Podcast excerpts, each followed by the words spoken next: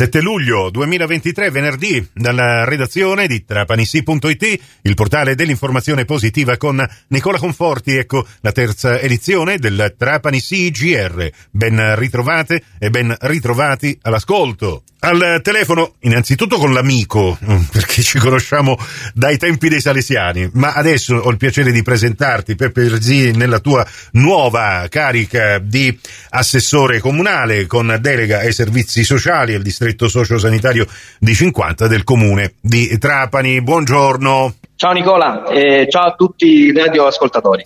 E allora, perché questa telefonata? Intanto per le prime novità che riguardano proprio il tuo settore, che vogliamo raccontare proprio ai nostri ascoltatori, i nostri concittadini, e comincerei proprio con qualcosa di interessante, soprattutto per i ragazzi, visto che siamo nella stagione estiva e i giochi all'aperto sono più che mai necessari e quindi saranno garantiti.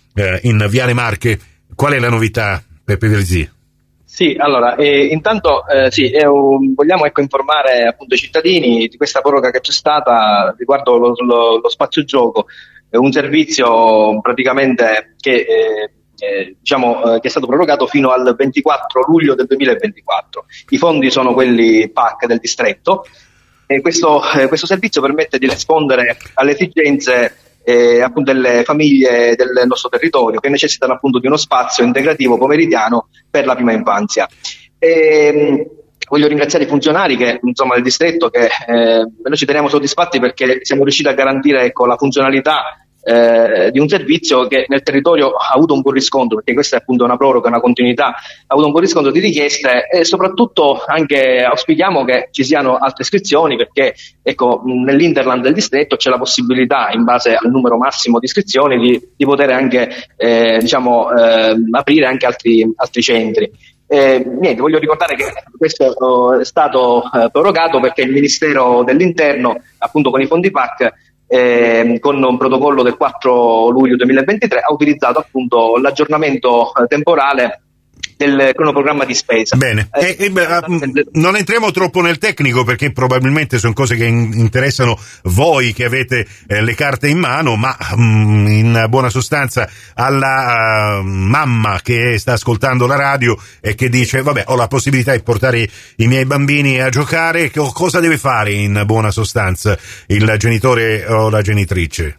Allora, praticamente è sempre possibile intanto avanzare le richieste di iscrizione per l'accesso al servizio spazio gioco pomeridiano, perché è rivolto appunto ai bambini di età compresa dai 18 ai 36 mesi, residente nel comune di Trapani e anche nei comuni del distretto. Sì. I beneficiari delle famiglie residenti nel comune di Trapani e nel distretto appunto devono avere dei requisiti che non sto qui a spiegare, perché tra l'altro noi pubblicheremo a breve anche sul sito, sulla pagina Facebook del comune, anche la tabella che riguarda questi requisiti. L'attività però si svolgerà presso i locali dell'asilo nido comunale di viale Marche, appunto così come dicevo anche in precedenza, con la possibilità di estensione ad altri asili nido comunali una volta incrementata la domanda dell'utenza fino alla capienza massima, perché c'è una capienza massima di 70 posti. Grazie per il momento a Giuseppe Virzì, assessore del comune di Trapani ai servizi sociali e il distretto socio-sanitario di 50, e torneremo con lui proprio a parlare dell'iniziativa delle carte spesa, le carte solidali, nelle edizioni della sera del nostro giornale radio. La cronaca, una notizia che ci dispiace molto dovervi raccontare, ce l'ha fornita la curia vescovile di Trapani, che con una nota ci riferisce che sono state divelte e asportate le grondaie della chiesa di Sant'Agostino, l'antico duomo della città di Trapani. A scoprire questo furto è stato ieri il legale rappresentante Don Franco Vivona, che si è accorto di questo danno causato sul lato meno visibile della chiesa, dove rimane anche la traccia dell'antica chiesa templare.